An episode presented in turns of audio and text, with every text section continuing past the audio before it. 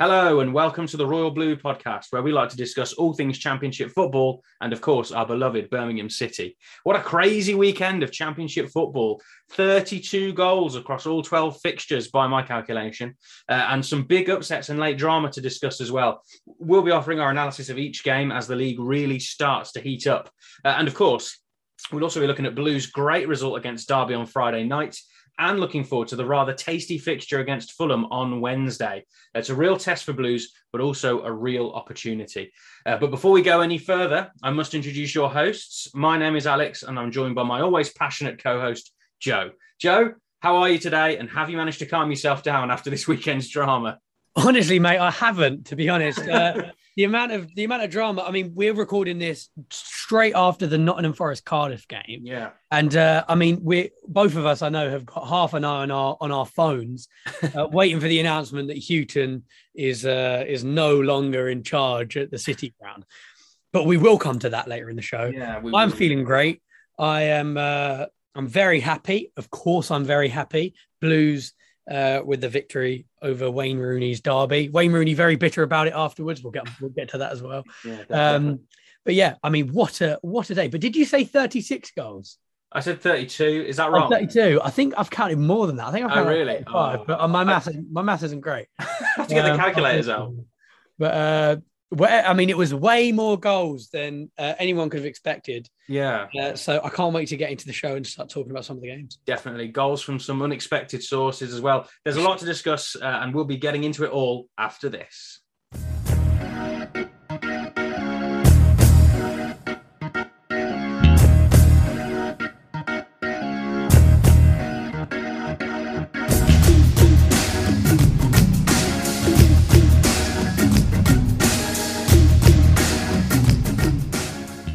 So, yes, welcome to the Royal Blue podcast.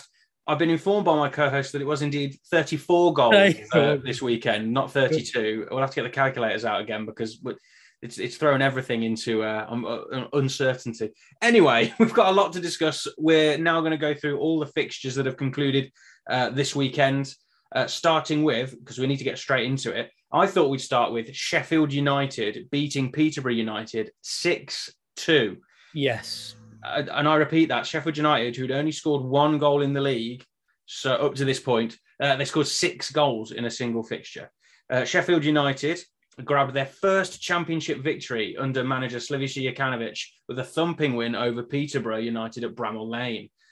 Iliman Ndiaye, oh God, scored his first senior goal on his first league start before Jack Marriott equalised. But second half goals from John Fleck, two from Ben Osborne, Morgan Gibbs White, and a second from Ndiaye settled the match with Jonson Clarke-Harris penalty a mere consolation. Peterborough have now lost all three of their away matches as they slip to 23rd in the table. So, what changed? That this is a Sheffield United team that couldn't score for, for love nor toffee, and, now of, and, now all of, a sudden they are they're scoring six goals. Uh, I, I, I, honestly I have no idea. Maybe they really needed an international break, and mm that could genuinely be it, to be honest. I think maybe uh, Jokanovic just needed a bit of solid time uh, with his backroom staff and with because I know there was there would have been a bunch of players for Sheffield United that didn't go away, uh, mm-hmm. a bunch of key players. Um, I mean, uh, the only one that I can really think of, the only few that I can think of that would have gone away were maybe Sander Berge with, I don't know, maybe is it Denmark or Norway or someone like that? Yeah, and I think the new um, keeper they brought in, um, Robin Olsen, has had to. Olsen would have gone away with Sweden. Yeah, yeah. And uh, maybe, I mean, did McBurnie go away with Scotland? Maybe, probably. Um, I'm sure actually, but but, uh, but, they would have had most of their first team mm. wouldn't have gone away. Um, certainly not with the form they were in, for sure. So um, I, I, think that maybe they just needed that little bit of time because they had a poor preseason. We we've made uh, we've covered that plenty of times. Yeah. Um. So that I mean, six goals is a lot. You can't ignore that. That's that's mm. an amazing performance. Um, I mean, even when you consider that they conceded twice to a relatively poor Peterborough side, but let's not nitpick. Mm. Uh, maybe they finally found some identity under Jokanovic. And I know in the last show, which was only like three days ago, um, in terms of recording anyway, or four days ago, um, I was talking about how I don't think Jokanovic was right for Sheffield, and I still don't think he's right. He still set up with that four-two-three-one. Um, And I do think that against some of the more established teams in the league, I think they'll struggle. I don't think they're going to bounce straight back up. I think the start, I think that's beyond them now with the start they've had and the and the way they play football.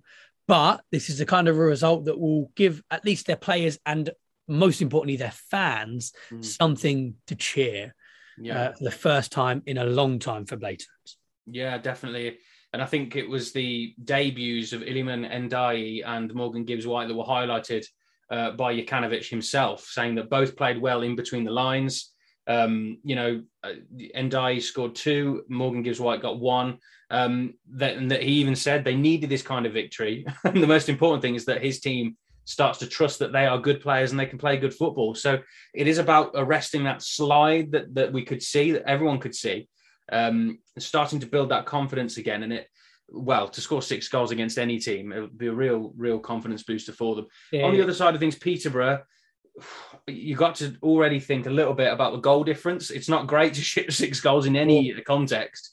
For sure. They're the 23rd, four points, but on minus eight goal difference, which is now the worst goal difference in the league it's it's not good, is it?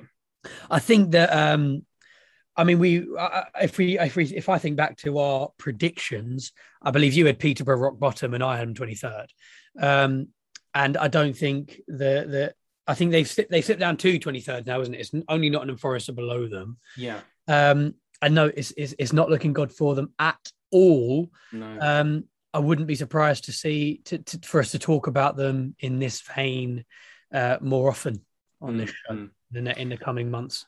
It's difficult, isn't it? You know, I think back to that result uh, against West Brom where they took West Brom all the way, but West Brom found a way to nick that that goal. But Peterborough could have taken some real heart from that.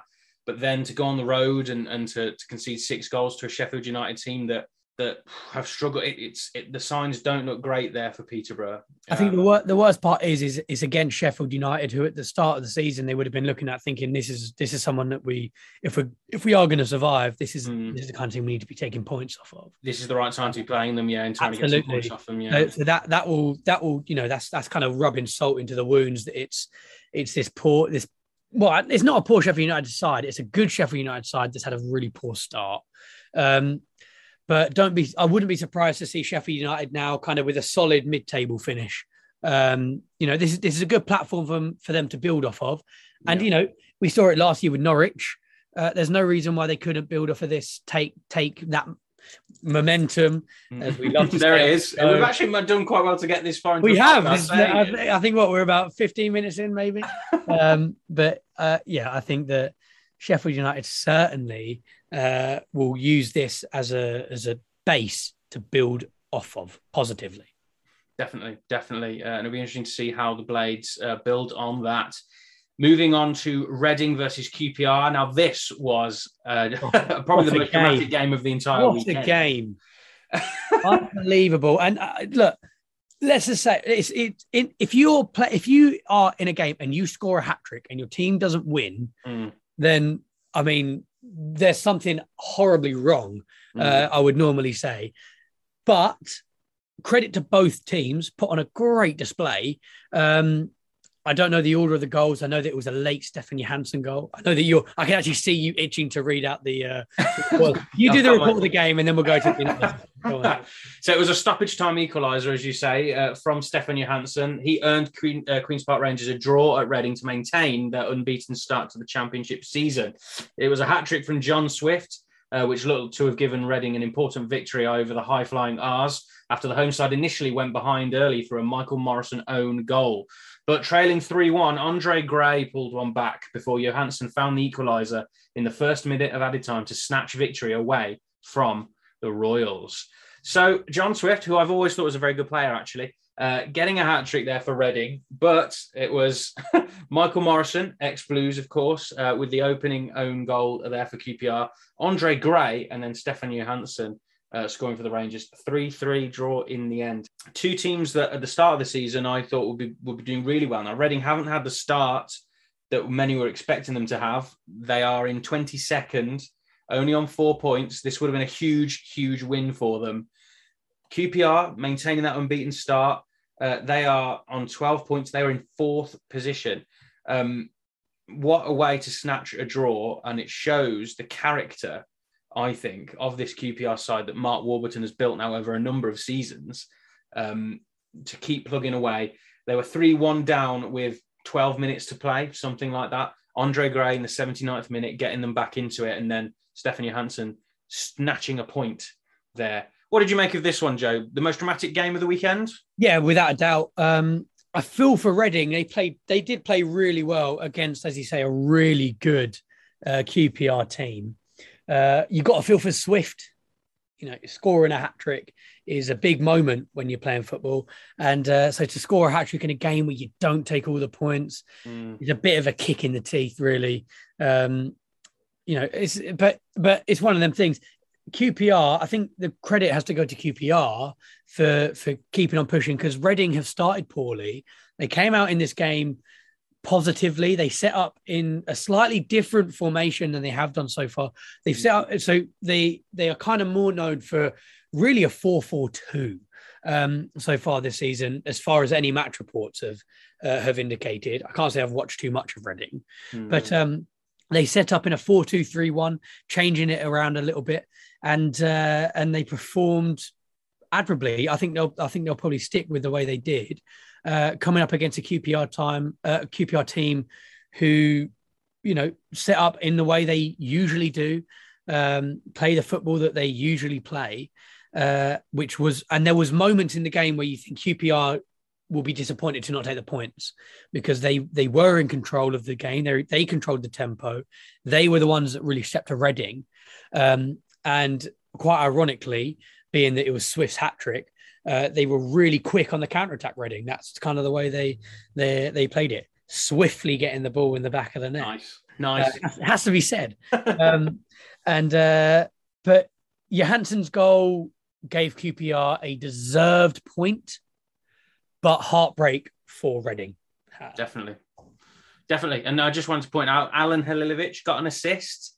Uh, we know that he was at Blues last season, but um, but now we've got Tahith Chong. So uh, See you later, Alan. We're not first. Bye, Alan. uh, right, we'll move on. Another dramatic game, a slightly tighter scoreline, but I thought now we would discuss Blackpool's 1 0 victory over Fulham. Absolutely. Um, Let's get into it. Which is, I mean, I did not see this one coming. I think we predicted this one in our last episode. I think I put 3 0 away. I think I said uh, 4 0. because you look at Fulham's team, it's absolutely crazy. But fair play to Blackpool. They've got a huge win there. That is huge. stunned Blackpool stunned early championship leaders Fulham to register their first win of the season. Former Fulham youngster Josh Bowler gave Blackpool a well earned lead early in the second half as he drove into the visitors' box and finished well. The Cottagers, who dropped to second behind West Bromwich Albion, uh, we'll discuss their result uh, shortly. Uh, the Cottagers failed to find the rhythm that had seen them win all of their past five matches in league and cup. The visitors had a number of chances towards the end as Dennis Odoi and Harrison Reed went close while Bowler had a chance to make the game safe at the other end. Blackpool's first league win since victory in the League One playoff final moves them up to 19th in the table.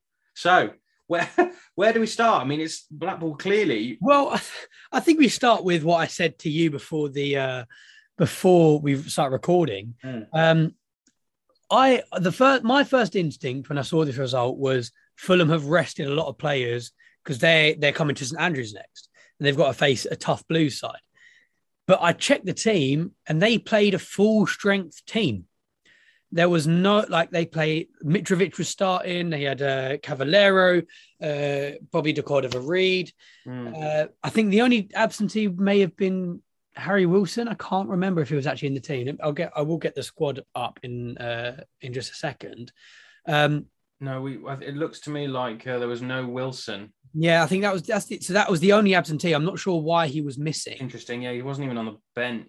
That's interesting. Um, so I don't know if that if there's maybe some fitness problems. Hope you never hope for fitness problems uh, to any player, but hopefully that continues on Wednesday. Just for a few more days. um, but uh, anyway, um, I think for Fulham, this is. I think they were just a bit complacent. You know, they're going up to a Blackpool team who haven't got the funds or the quality anywhere near that Fulham have.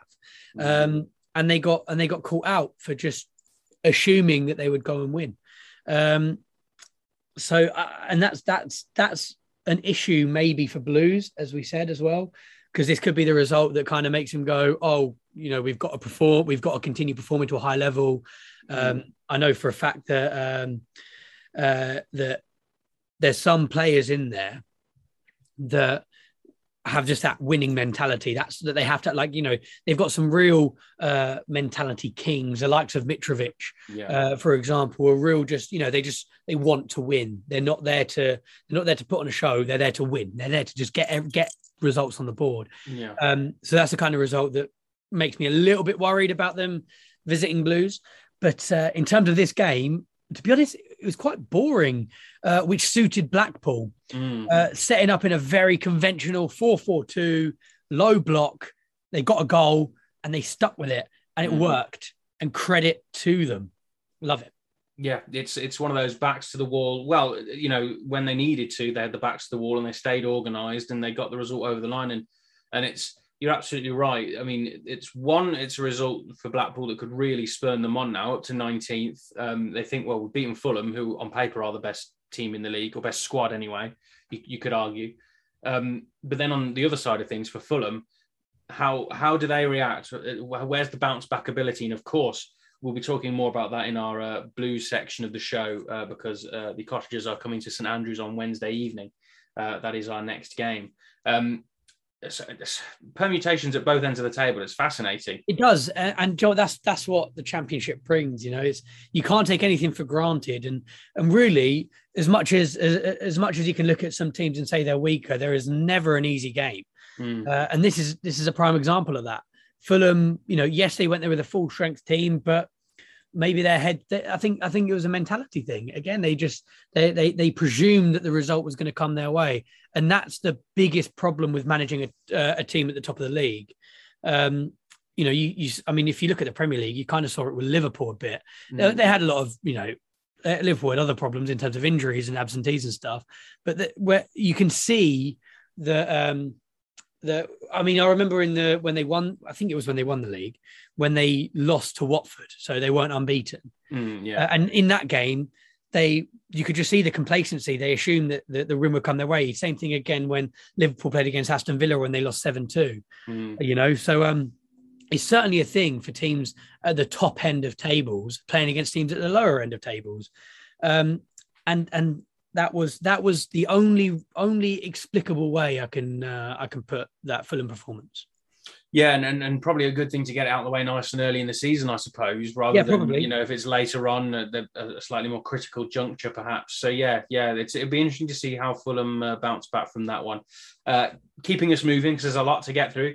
I thought next we would talk about Nottingham Forest. Yeah, Uh, today's game, uh, which only finished a few hours ago, they unfortunately were beaten 2 1 at home by Cardiff City.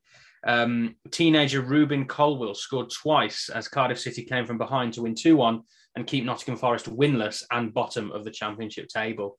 Lewis Grabban's first goal this season gave Forest the lead at the interval. Colwill equalised within a minute of coming on as a substitute before firing home to put the Bluebirds ahead.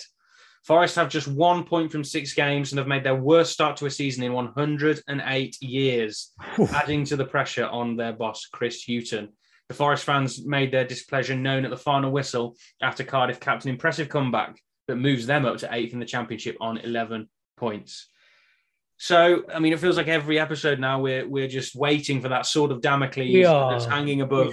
Hughton's head to, to just drop. I I don't I, I don't think it will be today.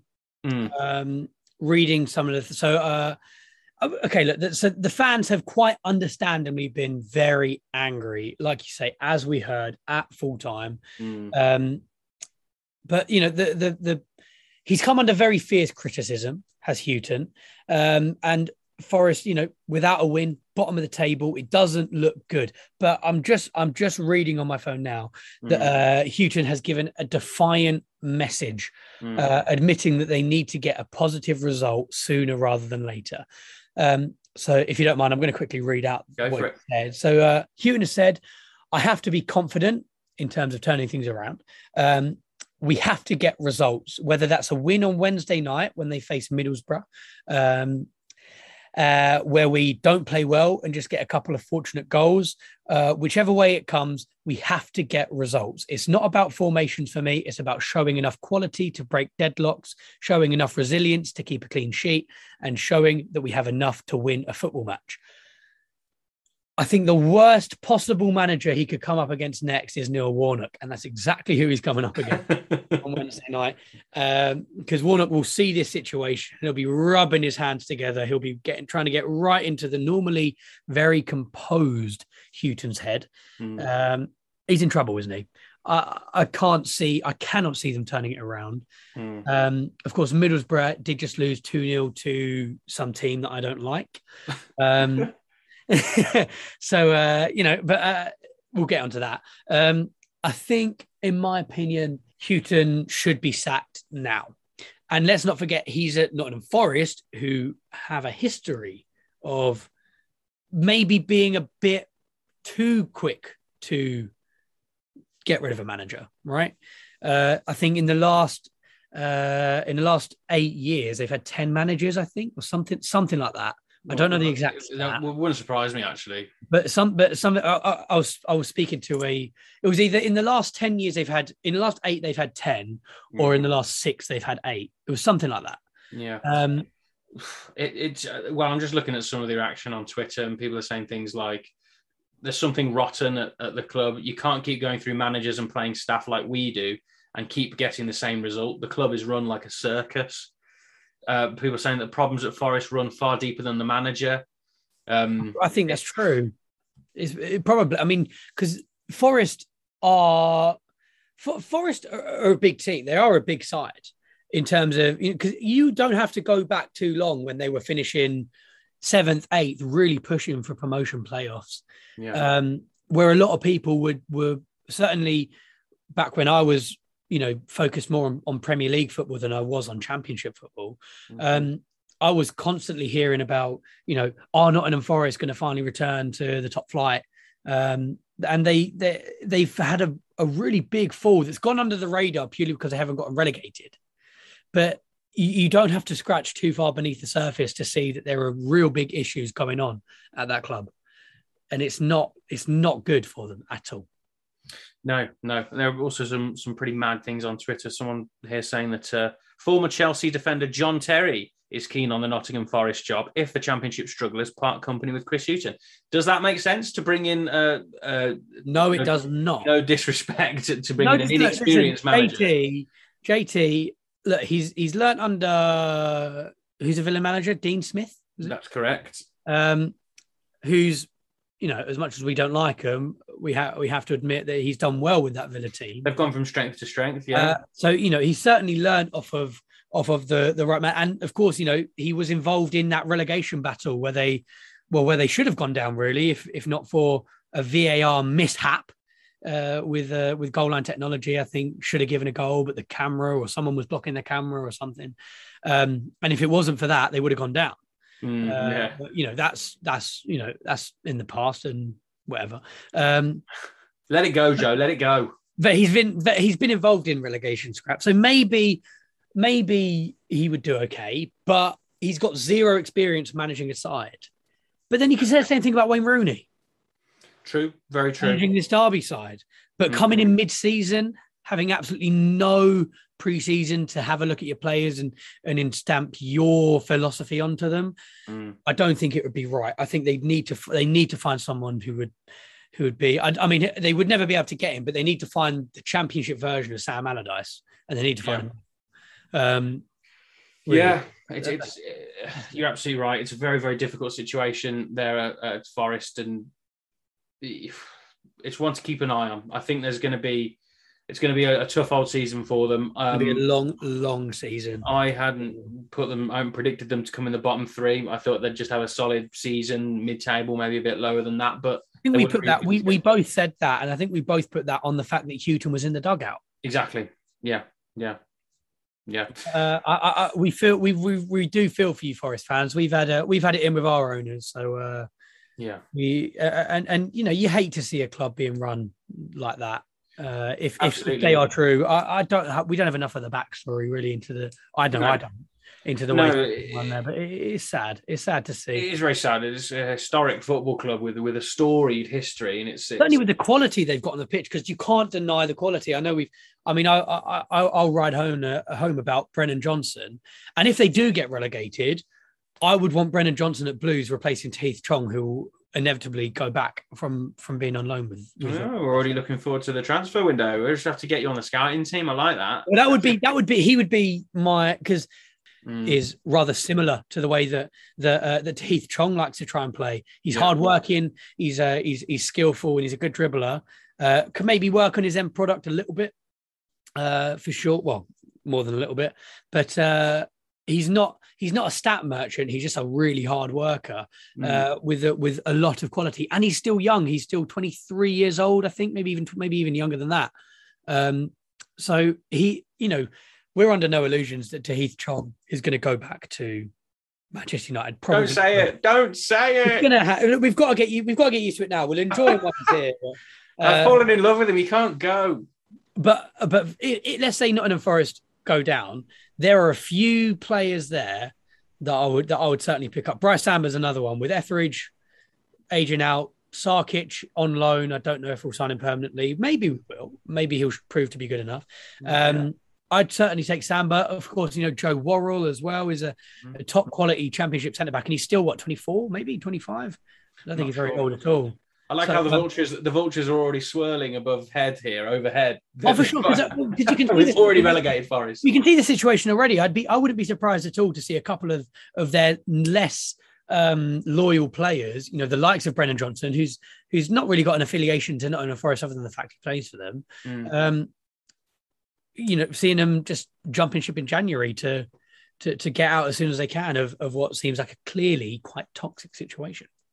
Yeah, I think that's that's the best way to describe it. Um, we're gonna have to move on because there's Yep. still a few more games for us to discuss. Next on my list is Bournemouth and their three 0 demolition job of uh, of Barnsley. Jordan Zemura scored his first goals in professional football as Bournemouth moved up to fifth in the championship with a dominant win over Barnsley. The 21 year old's early strike gave the Cherries a great start as the defender fired in at the second attempt after some excellent build up play down the right.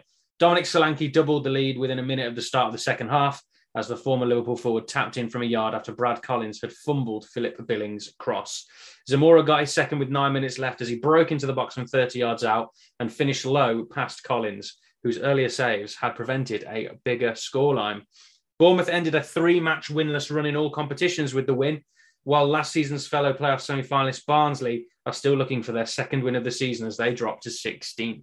So, Uh, well, I think Barnsley are in trouble. That's the you think so? I think Barnsley they they did not play anywhere near the way that we know that they can. Certainly from last season. Um, I know when when we were recording some of the demo stuff that uh, I'm not even sure if we still have some of it because I think it might be on on, on an old laptop. but uh, we were talking about the Barnsley side and some of the players that they've got, uh, and how we'd love to see them at Blues uh, if if if anything was to ever happen. Um, or you know, just there's there's they've got a really good they've got a good side there, but they're just not playing well. It's not going well for them. No. Uh, maybe a bit under the radar because it's not quite as as dire as the Sheffield United situation or the Nottingham Forest situation. Um, but when you compare them from where they are, from where they were at the end of last season, as you say, you know, semi-finalists in the playoffs to where they are now, and even in the playoffs, because it was against Bournemouth they played in playoffs, wasn't it? I believe that they lost to Bournemouth. Who was in the playoffs last season, or did they lose to Brentford? I think it was Brentford that beat. Oh God, that feels like a long time ago because we've had the Euros. I think it was because it was Brentford's Bournemouth in the final. I think it was Barnsley Oh, yeah. versus Bournemouth. Yeah, that sounds right. Yeah, because I really wanted Barnsley to beat Bournemouth, um, if I remember correctly. So, um, you know, and the way they played against Bournemouth then, they played really well. They were quite unlucky, really, not to get to the final. Um, but you know, this is a very different Barnsley team, uh, not in terms of personnel, but in terms of seemingly in terms of belief. They just had zero zero belief in themselves, and Bournemouth, as you say, you know, other than the Barnsley goalkeeper, um, everyone played poorly, and Bournemouth had a field day. Bournemouth, it, could, it really could have been five, six, seven.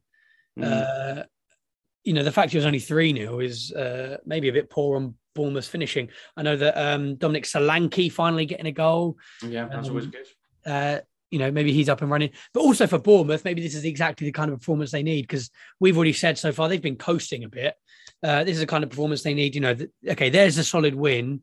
Now we've got to keep performing at that level. we they've set their bar. Now they've got to stay there.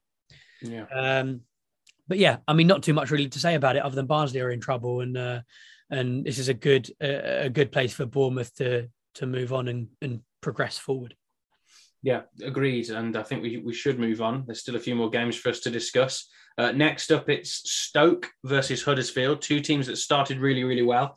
Uh, this was a 2 1 win for the Potters. Uh, Matty Pearson's own goal gifted all three points as Stoke City came from behind to beat Huddersfield Town and climb to third in the championship table. After a goalless first half, defender Harry Toffolo took just two second half minutes to break the deadlock when he scored from close range, his first goal in nine months. But within three minutes, Jacob Brown headed home his second goal of the campaign to equalise from Mario Vrancic's corner. And it was from another Vrancic cross that Stoke got the winner on 63 minutes when Pearson diverted the ball into his own net to maintain the Potters' 100% home record this season. So, two teams, as we've mentioned in, in, previous episodes, two teams that have surprised us. You, I think, mentioned in the last episode, Joe, that you thought this was going to be one of the fixtures to keep an eye on this uh, this uh, this weekend. What did you make of this one? Um, I was actually a little bit underwhelmed, certainly with the amount I was hyped up for it. Yeah. Um, but the result, I think I said a Stoke City 2 1 win. I'll have to listen back. Mm. I will have to listen back to that. I probably went for a draw. I always go for draws. You always go for a draw again in, in these kind of tight games. but uh, I also said that I think Huddersfield would be the team that will fall off eventually. Um, but they actually played pretty well. They both it was a team where both teams played well, and Stoke City just happened to get happened to to to, to get the goal. Uh, well, rather, well, the the second goal. Um, I think the I I like Stoke City this season. Um, if they're you know, I always like to look around the look around the league and have a look for a team to to kind of follow keenly. Obviously, we follow Blues, but uh, I always do try, I, I, and I think Stoke City uh, are one that I picked out pretty early as a. I liked some of the business that they'd done, uh, and and in this game they they showed me why. It wasn't you know it wasn't a flashy game. There wasn't loads of just like massively talented, skillful showings. It was just two proper teams playing proper old school English football. Yeah. Um, you know, when when all when when both goals come from crosses, you know what kind of game it's been. That's all you need to know. Isn't it? True, very true. Um, but uh, I'm a I, I'm a big fan of, of both of these teams this season. I think that uh, hopefully Huddersfield don't fall off because I, I, don't want them to. Hopefully they do a little bit and Blues can you know jump over them and whatever. We've already done that in the time. Well, we've, done that now, done yeah. That. But we need to stay above them now. get a little bit of a little bit of a gap before. Now they're done, mate. They're done. Only looking upwards now. Yeah, I think I think we've got Fulham in our sights, haven't we? Actually, what uh, what are the points between us and Fulham? That's a good question. Uh, well, uh, will we go mean, above them? I don't think so. Yeah, if we beat them, we'll go. If we beat them, will we go above them? Yeah, yeah. We're on we're on eleven points. They're on thirteen. Oh god, it's happening. Again, we, we can go into more depth. We'll get, we'll get to that in the blue. A bit later. We're getting ahead of ourselves as, as always, getting excited. Um, uh, I just can't, I can't stop thinking. Only because we're going to the game, right? Yeah, Hopefully yeah. the tickets tomorrow tomorrow morning. Yeah, yeah. Um, oh, oh, my god! So this game was, uh, yeah, I was, a, I was underwhelmed by the amount of quality, but the result as expected. Yeah, and I was going to just say that you know Stoke City with that 100% home record that's brilliant. That, that is a really. I know we're only six games in, but having a home ground that is a fortress where you know you can really go at teams and think we could beat anyone at home. That is going to give them such a platform this season, and, and they're certainly a team to keep an eye on. Uh, another team that everyone will be keeping an eye on, I'm sure, is West Brom, who drew one-one. Uh, yeah, they, they, they really they failed to capitalize on Fulham's misfortunes this weekend to be honest. I mean, we did. I, I, actually predicted a Millwall win in this game, if we think back, uh, and I wasn't too far off because Millwall had a couple of other a uh, couple of opportunities from a couple of match reports that I've read, yeah. but in out the out from the uh, the outlook of the game, it should have been a West Brom win, kind of as I think most sensible people would have predicted. Uh, I am not a sensible person. That is why I didn't predict it. But it's, it's it, you're absolutely right. I'll just qu- quickly read my, my short report. West. Bromwich Albion went top of the championship table despite being held to a 1 1 draw at home by Millwall. Fulham's defeat at Blackpool sent the still unbeaten Baggies a point clear at the top. Albion wasted a great chance to take the lead when Karlan Grant missed a penalty just before the break. Grady Diangana won the spot kick when he went down under the challenge of Michael Kieftenbeld. Michael Kieftenbeld, God. Uh, but Grant's effort from but Grant's effort from 12 yards was well telegraphed and saved by Bartosz Białkowski diving to his left. What's his name? That keeper? Bar- Bartosz Białkowski, Bial- Białkowski. I I I some of these know. names. Four, four minutes into the second half, Albion did take the lead uh, with Baggies captain Kyle Bartley's looping header from Conor Townsend's cross. But Millwall, if I could speak properly, Millwall took just six minutes to level uh, when homekeeper Sam Johnstone did not come to claim Jed Wallace's cross. And despite the presence of three home players on the line, on loan Arsenal defender Danny Ballard's far post header sneaked in just under the bar. So West Brom have, have snuck into top place uh, Somehow.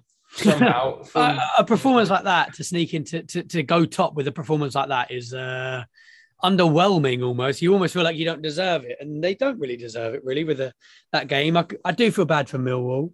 Um i love hearing your match reports by the way. Thank uh, they are they're always very very well written.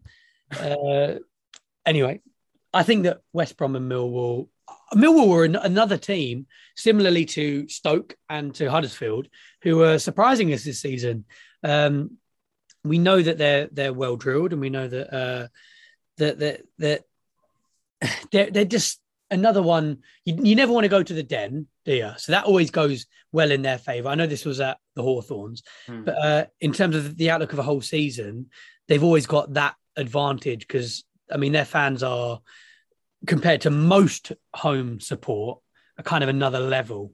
Um, sometimes, sometimes they get a bit of a reputation they don't deserve. Mm. Uh, I think sometimes they, if things aren't going their way, they do get you know a bit quiet, but everyone does. Um, I think that that this is a performance from West Brom that uh, that, that uh, basically let's put it this way: it was a really poor day for the teams at the top. Um, you know, Fulham were awful, and West Brom, who while they had the opportunities, uh, they gave up plenty of opportunities as well. It was a game of missed opportunities, is for, for, from both sides. Um, of course, you know, missing missing a penalty in a game that you draw is always going to sting, yeah. um, and it was a poor penalty as well. Uh, apparently, I haven't seen it, but uh, based on your match report and based on uh, some other reports that I've read, it wasn't uh, it wasn't very well taken at all by by uh, by Grant. But uh, I think for Millwall, it's just a solid result away from home against a team who will be looking for promotion Mhm. to take a point away. You know, if you if you if you'd offered them that before the game, knowing not knowing what was going to happen in the game, they would have they would have taken it. I think. Yeah, I think you're absolutely right. A, a big, big point for Gary Rowett's Millwall.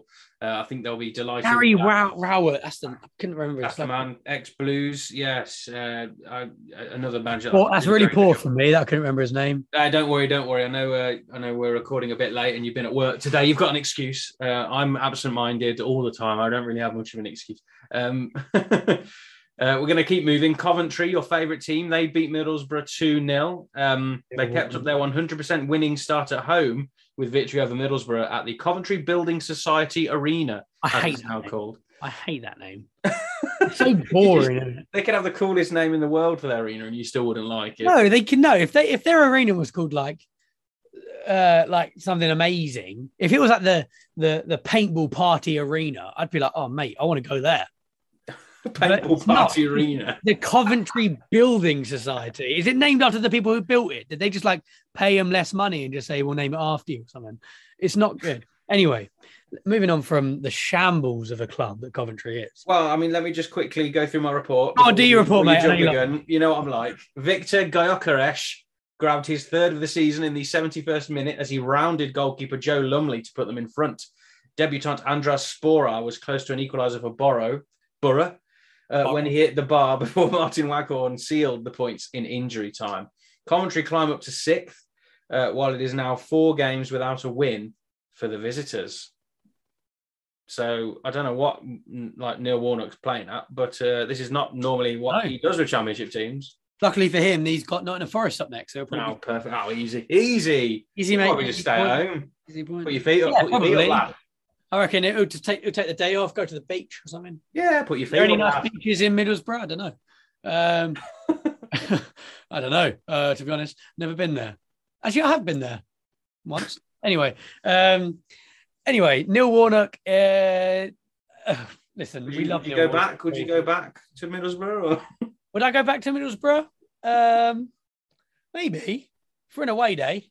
Yeah, well, that's a slightly different experience, I think, isn't it? to uh, Um, actually see. Would I go back there? Would I go back there to visit, just to visit the, the place itself? Probably, probably not. No offense, Middlesbrough, but I'm sure most people wouldn't come back to Birmingham to visit after the. Well, that's true. Would you rather go to Coventry or go to Middlesbrough? Oh, I go to Middlesbrough any other day. Even though Coventry's easier. I don't care. Look, I don't you want to go to the Coventry Building Society Arena. No. mm, ugh. I'd like to go to. Coventry. I'd like to go to Coventry away just so I can go round, like maybe maybe take a spray can and just write Oh, blues God. everywhere. Going to get us in trouble now. The police are going to come and like, shut down the pods. If that does happen, that wasn't me. I'm not going to do that. It's got nothing to do I with mean, our someone is- podcast. It's not. Uh, but anyway, let's let's get back to the game, shall we? Um, it- Neil Warnock got it wrong. I think is the way to put it. Uh, coming up against his Coventry team, who, as much as I don't like them, and we can turn this into a running joke on this on this show, Coventry got it right. They played. They, they put in a good performance, and they got the result to to prove it. And much like with um, uh, who was it? Much like with Stoke earlier, they're turning the Coventry Building Society Stadium into uh, into a bit of a fortress for some Yeah. reason. Um, it's their first season back in it, so maybe it's not really a surprise. You know, they've got the, but that that will wear off the adrenaline of being back there after a, a month or two. Um, and I think that uh, hopefully, when Blues go there, we'll be able to break it whenever that is. yeah, yeah. Well, here's, That's all I care about. Middlesbrough were poor. Uh, Coventry got the got the job done. It is interesting, you know, Coventry sneaking into that sixth position. I think they certainly surprised me. Uh, they've fall off. started really well. I. I, I think they might drop off as well, but it's certainly a very, very, very good start for them. Have they got uh, the depth to keep it up? Well, that's it. That's the question, isn't it? The answer is no. Yeah. Open. Are they going to make me eat my words now? There'll be a prim- the Coventry Building Society will be on Match of the Day next year, won't it? You'll have Man City going and playing there in the in the league. Um, Maybe so moving on, then we- we've only got a few more left. Uh, Blackburn drawing two two with Luton. Luke Berry scored a 98th minute equaliser as Luton Town came from two goals down to draw at Blackburn Rovers in the Championship. Berry Yeah. tapped home Cameron Jerome's headed pass to complete a remarkable comeback. The midfielder had pulled a goal back in the 73rd minute, converting Pelly Ruddock Mpanzu's cross. Blackburn had taken a 2 0 lead with goals in four first half minutes from teenager Tyrhys Dolan and defender Harry Pickering. So, so I'll be honest. The only reason that I like Pelly Ruddock Mpanzu was because, for some inexplicable reason, I started a FIFA career mode with Stevenage, Hmm. and uh, I cheated by putting a uh, by putting extra money into the club uh, while in league while they were in League Two, and I uh, and uh, I nicked a few players from Luton because they hate each other. So just for just for my own pleasure, and um, I, I nicked Pelly Ruddock Mpanzu because I needed a defensive midfielder, and he was with me all the way until I got to the Premier League when I sold him and signed for some reason Renato Sanches to Stevenage. I love FIFA career modes. They are just It's great, After like two seasons, it's just completely ridiculous. Like my team now on for this Steve, I still play it sometimes.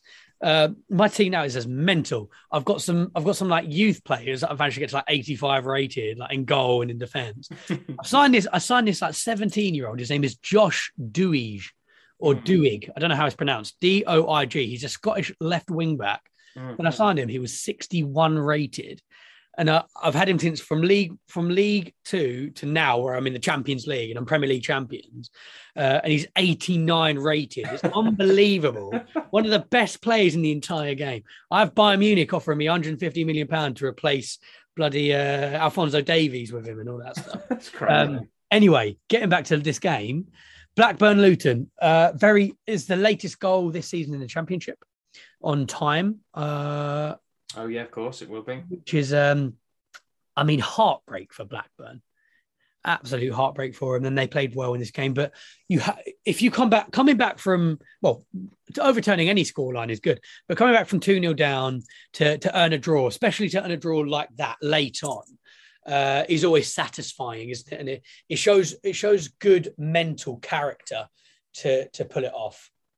Um, but as as I know we are a little bit strapped for time, uh, we're not going to go into it too much. No, no. that- my final thing, just to note from that game, was that uh, referee Oliver Langford went off in the 90th minute with what appeared to be cramp, with the fourth official Andy Haines taking over for the final stages. Referees are humans too, peeps. That's just Some of them are bad in humans, but they're still humans. and then the final two games I've got on my list is Bristol City playing uh, Preston North End. That was a nil-nil draw. Um, is there much to say here? For Nigel Pearson's Bristol City, this means that their run of matches at home without a win now extends to 13, which is which is bad. Uh, it means that Preston are up to 13th on seven points. Uh, Bristol are in 11th point uh, on 11th place on eight points. Uh, much ado about nothing really. This one, from from what I can what I can gather. I don't know if you have anything to add uh, on Bristol versus Preston, Joe. No, not really for me. Kind of a boring game, really. Um, that's, that's what I was going to say about my next one as well. yeah, and the, the other game, you know, sorry, sorry to all you guys, but you know, Swansea Hull. Uh, I think Hull will be pretty happy to have gotten a point out of Yeah. uh, Swansea, but uh, you know, other than that, uh, for them to for them four teams, not much to say about any of them really. No, I mean it's it's Swansea City. They were held to a goalless draw by Hull, as you mentioned, which leaves Russell Martin still waiting uh, for his first home league win at Swansea. Swansea are only on five points after six games, hovering above that relegation zone.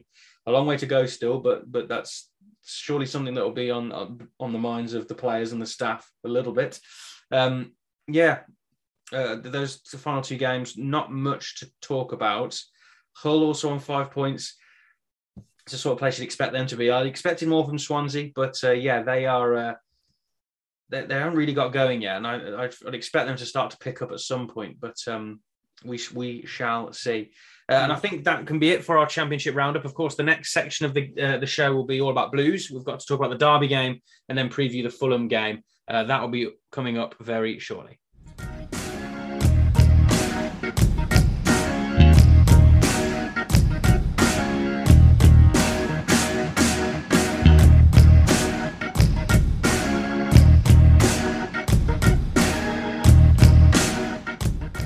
Welcome back to the Royal Blue podcast. And now we're getting into what I think, what we both think is the most important part of the show, uh, which is where we analyze uh, the latest uh, happenings at Blues, uh, which in this case is a 2 0 win over Derby County.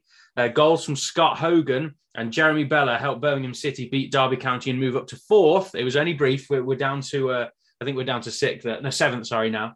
Uh, but we were fourth briefly. Um, Hogan grabbed his third of the season, three and six for him. Uh, that was from close range in the first half before Bela secured the win late on. Derby had more possession, but apart from one Tom Lawrence effort in the second half, they struggled to create chances and dropped. They now dropped to 16th. Uh, Troy Deeney made his Birmingham debut as a second half substitute. So, where to start? I mean, we- let's just get right into it. I know we're going to do our stars and stinkers anyway, so I, I think that's probably a good place to start because I think this was, as we said off air before we start recording, this might have been Jeremy Bela's best performance so far. He's been fantastic in this left wing back role, but this was, I think, the best performance we've seen from him yet, capping off with a goal, of course. Yeah, it was. It was. I think uh, he played the way he played today. Um, even take the goal away, right? His unbelievable work rate and fitness. Because I think you were telling me about uh, about what your wife said because you when you were watching the game together. Because uh, he for ninety minutes he was non-stop up and down that touchline, breaking into the box obviously for the goal and tracking back consistently as well in a way that we're not used to seeing Jeremy Bela do that. Mm. Uh, we're actually used to seeing him be rather lazy, certainly defensively in seasons uh, in seasons gone by. Uh, so it's refreshing, and he but he he seemed you know he didn't seem to be tired towards the end of the game despite the constant running, um, which gives me the that gives me the hope that he'll be okay in terms of because obviously we got rid of um, uh, oh, what was his name? The left wing back. I think he's gone to Wimbledon or something. Seddon, yeah. Seddon, yeah, that's it. Steve Seddon or, or something like that. That's it. Um, he's so we were we were I know we were both a little bit worried about the lack of depth in that left wing back position. But if he can keep his kind of fitness, uh, his fitness up like that, we should be okay, really. Um, just you know, touch wood, he stays injury free. We it's all good, and you know, it was a, it was a good finish as well on his weaker left foot.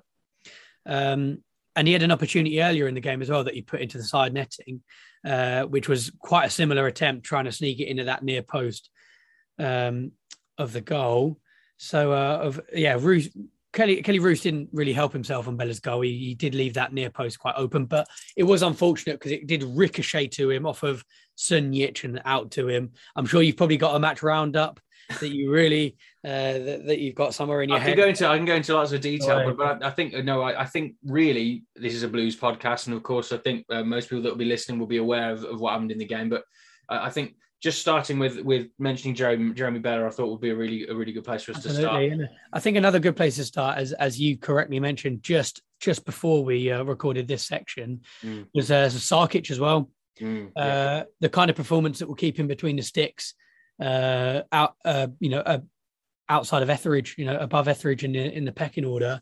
Yeah, um, he played really well. You know, it, Derby for all the uh, issues they've got going at the moment, they they're actually doing pretty well for themselves. They're uh, they're performing pretty well, and we stunted them. I mean, we I think they had like sixty percent possession, or maybe even more than that, sixty three. Uh, I seem to remember at some point being the figure, but uh, at no point did Blues seem out of control.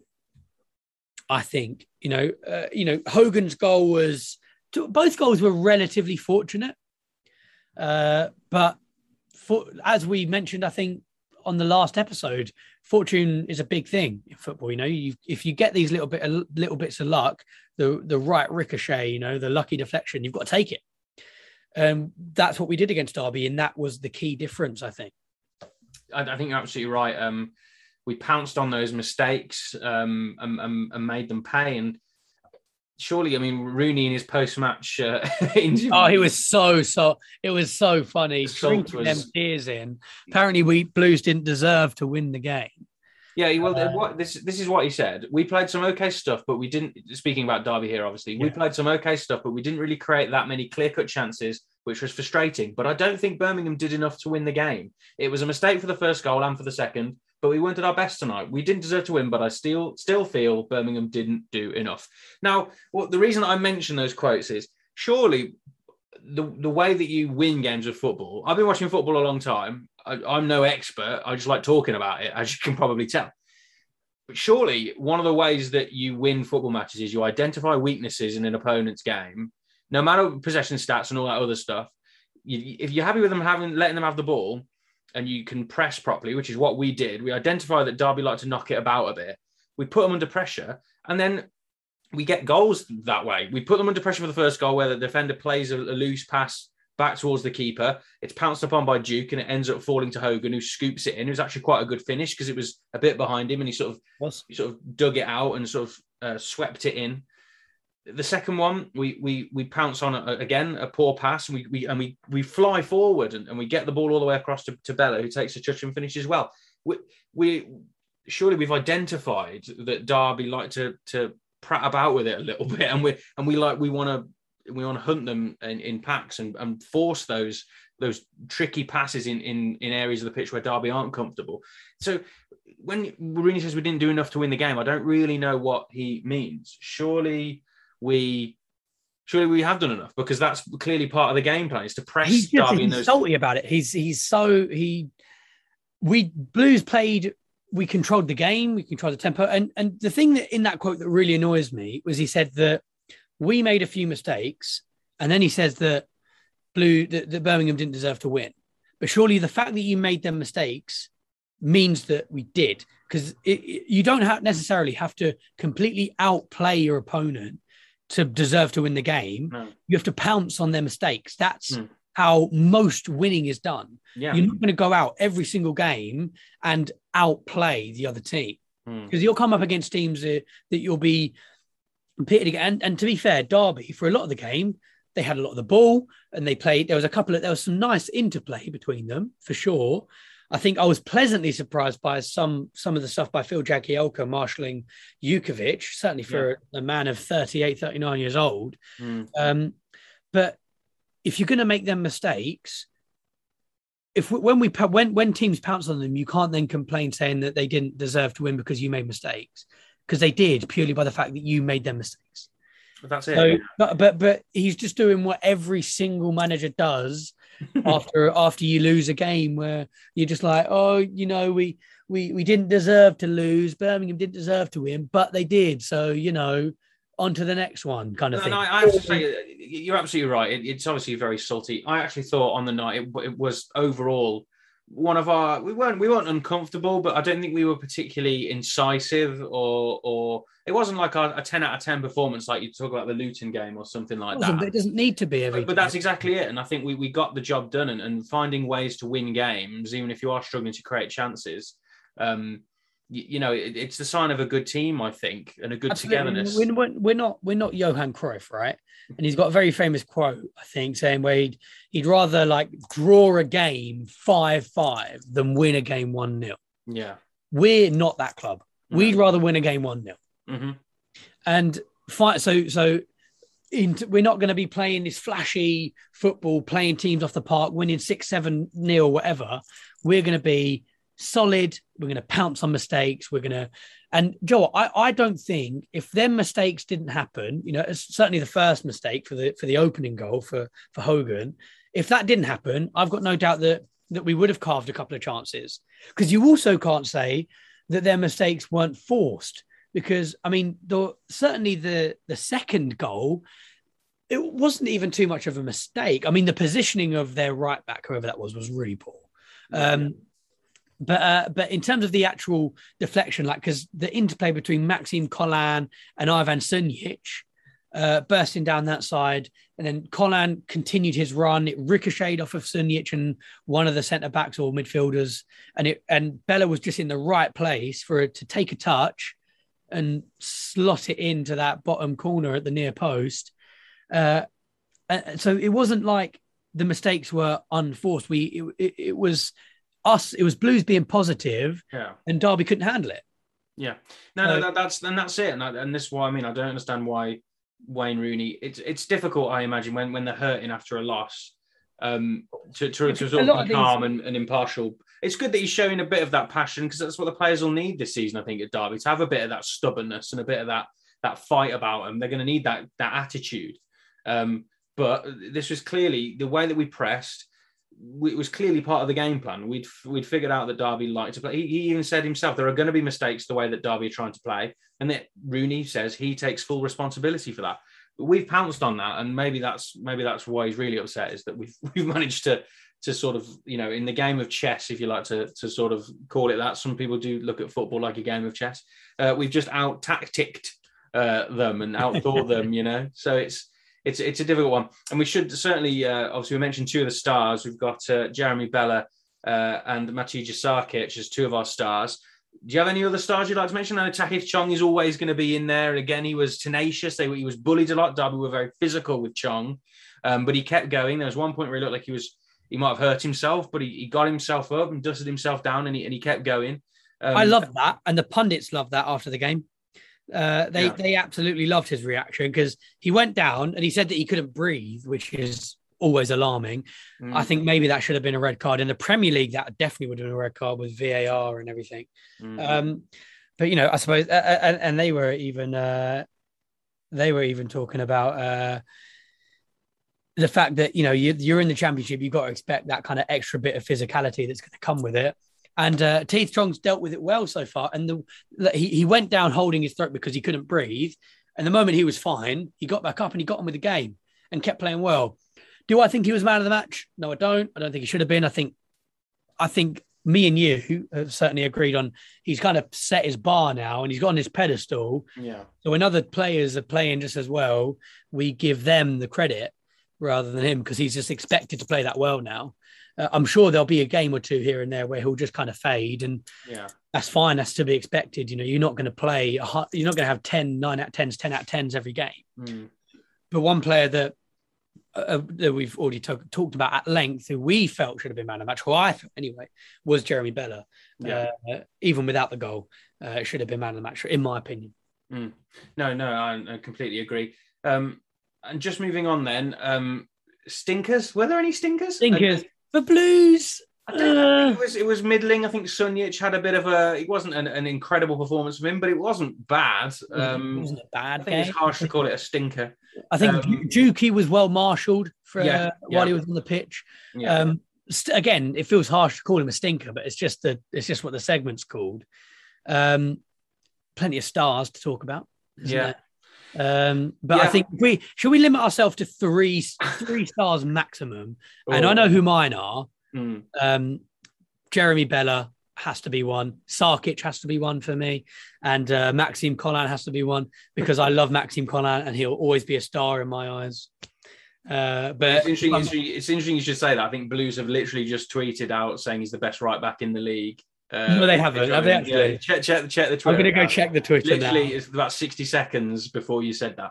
and, and I, I would, I, I, I can't look past Jeremy Bela for my three stars. Uh, Jeremy Bela's got to be one of them. Uh, I put Sarkic in there, and I'm also I'm going to go for Ryan Woods as my final one. Ryan Woods. because, because again, I'm constantly surprised by his energy. He's only little, but he's actually quite physical. He likes to tackle, likes to get stuck in. But he just constantly offers us. Uh, there's, there's always he's always there, happy to happy to receive. 58 seconds ago. Yeah, that's right back in the league. You guys can't see it, but I've put it on the It's on the camera, which will. I'm sure we'll save this video that if it ever does get put out. it's no mystery to us. I don't know why they're tweeting about that now. We've known. I this for a reckon. I reckon they've listened to our podcast. There you go. And now and they're just and they're just like, "Do you know what? Yeah, he's pretty good. Let's let's uh, Yeah. let's give him some let's give him some appreciation. Exactly. Get the little shrine to to France Maxime call up. I reckon, you know genuinely, if blue if Blues get promoted and he stays as the starting right back, which I think he would, he- he'd be in the France squad. We're just desperate for him to be in the France squad. I want him to get I want him to get in that France squad. And if he doesn't, is he like could he could he do it for any other nation? Like is he like part Swiss or something? Is like a Swiss grandma or like a something like that? You know, like I, I don't know what other kind of smaller nations. Uh, I mean, because uh, like maybe uh, he doesn't really look Eastern European, but there's a lot of Eastern European. I mean, we could we could look into his family tree. We'll pay one of those websites. That yeah, we'll do that ancestry.com or whatever. Yeah, yeah. We'll try and get him to sponsor us and we'll do it for free or something. He can't be called Colin and not be a bit English. There's got to be a bit English. Just get him in the England side. Yeah, I mean, English squad. I'd take him over Trent Alexander Arnold any day. Yeah, him on the one side and Luke Shaw on the other, man. Marauding runs forward. That'd be that'd be bloody. Well, that's probably doesn't Southgate wouldn't like that, but there's a whole other. That's a whole other. Well, it wouldn't be. I mean, let's be honest, right? I mean, could we get Jeremy Bela in the England squad and just go with uh, with them two at wing back? I think it'd work out very well. We'd love it. Yeah, I mean, we could we could probably find an angle. Uh, so, so we've obviously done our three stars. Stinkers, we're thinking they're not. It's, again, it's a harsh word to use, but we say that it's, it was a bit underwhelming, shall we say, from Sunjic and Sunjic and Chuki. Yuki was very well marshalled, as you say, by experienced centre backs um, throughout the game. But one thing that I really like, I know it's not really a stars and stinkers thing, but um, the fact that we're not letting the Troy Deeney debut overshadow anything. Mm, That was one thing that would have been a big risk. Him coming into the club and kind of just taking over. yeah, yeah. But um, it, it, it, I mean, don't get me. I mean, he didn't really do too much once he came on. I think he only came on so the fans could cheer him on. Mm, Um, and he was pretty well marshalled as well. Um, I think maybe lacking a little bit of match fitness just through the fact he's only just signed. I doubt that he was really doing too much with Watford pre-season because they kind of knew that his contract was going to be terminated. I think. Um, so hopefully he'll be uh, more. He'll be ready for for the Fulham game. Certainly, if, I- I'd love to see him uh, see him play and uh, score a hat trick and put us above Fulham because that's going to happen. um, as we shall we quickly preview the Fulham game? Well, I think I was just I just wanted on, on the point of Deeney making his debut. Of course, it's, it's been a big story, and I think it, it had the potential to overshadow uh, what was a, a solid performance from Blues. As I say, not a ten out of ten or anything, maybe a seven out of ten. We, we got the job done. seven out 10 probably. Um, I actually thought that Deeney didn't look fully fit or, or, or fully mobile. Like he was quite. Um, there wasn't a lot of running, or a lot of energy. There were one or two very clever moments where he, will come out wide and receive the ball and put someone in, and there's clearly something that can be worked on. And, that's, and that's that's a little bit different to, to Hogan and Duke and, and Eki, what what they offer. It is, um, I think, I think, and that comes with the match intelligence. And uh, one thing that that will be very interesting will be when we talk about him uh, with Tommy Mooney, who will know him very well. Yeah. And uh, do you like that smooth segue, by the way? Very good. Very. The, good. Uh, I, am almost, I almost sound professional, don't I? We are next week interviewing uh, Mr. Tommy Mooney, former Blues player and of course Watford legend. He's uh, he's he knows more about uh, about Troy Deeney than I think anyone else on the planet, other than Troy Deeney himself, probably. um, He's been he's obviously followed Troy Deeney's entire Watford career, and uh, it will be really really interesting to talk to him about uh, what Troy will bring for Blues, as well as talking to him about his experiences as a player for Birmingham and just as a Championship player yeah. and a Premier League player, and also to to get some insights as what life is like after football. Uh, so I'm really excited about that, Alex. What, what are your thoughts on this? Uh, on this? Well, I mean, I, I, one thing I really want to ask uh, Tommy Mooney about is, you know, is Troy Deeney actually is he is he fit? Is he in good shape? I mean, he was so he looked so tired. He'd only been on for twenty minutes, and he was covered in sweat. And this is as you mentioned, my my wife watched the end of the game with me, and she said at the end that Jeremy Bela, who spent the entire game running up and down the wing like a maniac, uh, looked, looked, like he hadn't had a great game. Looked like he hadn't broken a sweat. Whereas Troy Deeney, you could see the steam coming off his head um, at the end because he was covered in sweat. So it's you know while I'm excited about Tommy Mooney, I want to I want to know what's going on with Troy. We need the boy to be coming in and, and firing. So it's going to be an interesting no, it'll, it'll, be, it'll be a really interesting conversation. I'm sure he'll have lots of interesting stories about about uh, his time obviously at Watford and Birmingham, and will tell us about Troy. I'm sure. Um, I'm really looking forward to it. I think it's going to be a really fascinating uh, conversation. We've been working on uh, some of the sort of conversation points um, together uh, today so that we can have a good chat with I'm Tommy. actually just looking through some of them now. Yeah. And uh, I love how you've just noted down here.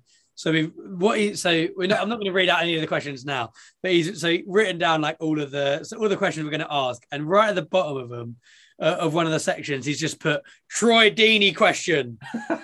yeah, I, I mean, I, love it. Well, yeah, I mean, I just I, I want to know what's going on. Uh, it, it, will be really interesting. He, you know, Tommy Mooney will have watched Troy Deeney. Troy Deeney was at Watford for eleven years. He'll have watched him in training and have watched him at games. So, if there's one person, as you say, to, to ask about Troy Deeney, uh, it is Tommy Mooney. I'm sure he could give us some pointers on who he thinks he should be partnered with, uh, the best way that Troy can be utilised in, in the 11.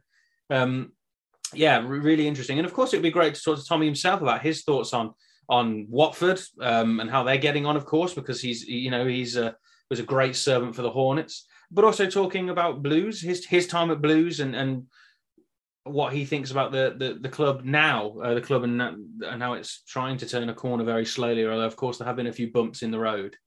Um, yeah, I'm really really looking forward to it, and um, I'm, I'm just hoping that Tommy's put a good hour or so in his diary because I think we're going to talk his ear, his ears off. yeah, by the look of it, we've got. A, I have. I so I have just literally just now sent him the uh, sent him over the questions because uh, mm. of course we want we want him to also know so you know so he can have a little bit of time to. Of course, and I'm sure he'll come back and, and we'll have some absolutely. Thoughts. So um, but uh, I've just sent that over, and the thing I'm worried he's going to come back with is, can we maybe ask me half them questions? yeah, we've got a bit carried I've away. Got, I've got a dinner reservation, and uh, I want to be able to be there on time. I don't know, but uh, listen, we I've spoken with Tommy a few times, and uh, he's a he's an absolutely he's a top top top lad, and uh, I cannot wait to get him uh, to to get him on the mic and see what see what comes out. Really, I'm talking like he's a rapper. when I'm on the mic. Speak your truth. No, I think uh, it, I think it'll be fine. Uh, don't worry. I don't think he'll be doing any rapping, um, unless he wants maybe, to. Maybe, maybe, that maybe that's his post football career. Well, maybe, maybe. I mean, you know, clearly we see him at Reading Festival 2022. very talented with his feet. Maybe lyrically, he's just as good. We we don't know. We don't want to judge. We don't want to get, get ahead of ourselves. We'll see. Maybe we'll ask him. we could. We should ask him. Yeah. Do, do you want to start a rap career? The kind of thing you'd be interested in? but I, but I know I've sent him over the questions, guys. But if you have any questions you want to ask him, let us know. Email us at raw raw blue podcast at gmail.com or which is probably far more easy, tweet us or send us questions directly on Instagram or post them on your story and, and tag us or whatever it is that you want to do at Royal Blue Pod on both Twitter and Instagram. Let us know, give us a follow, show us some love. And if you do follow us, then you'll know as soon as an episode comes out that it is out and that you can listen to it because we know that you want to hear it as soon as possible. So let's uh let's finish off our blues segment and uh and Yeah, I think we need to just talk about the Fulham game, don't we? talk Um, about the Fulham game and then we'll uh, and I think we'll wrap it up for this week. Yeah, I mean, with with with the preview section, the, sorry, the review section went on for quite a long time because there was a lot to talk about. But no, let's let's get into it. So Wednesday night, uh, only a few days away after a big win over Derby.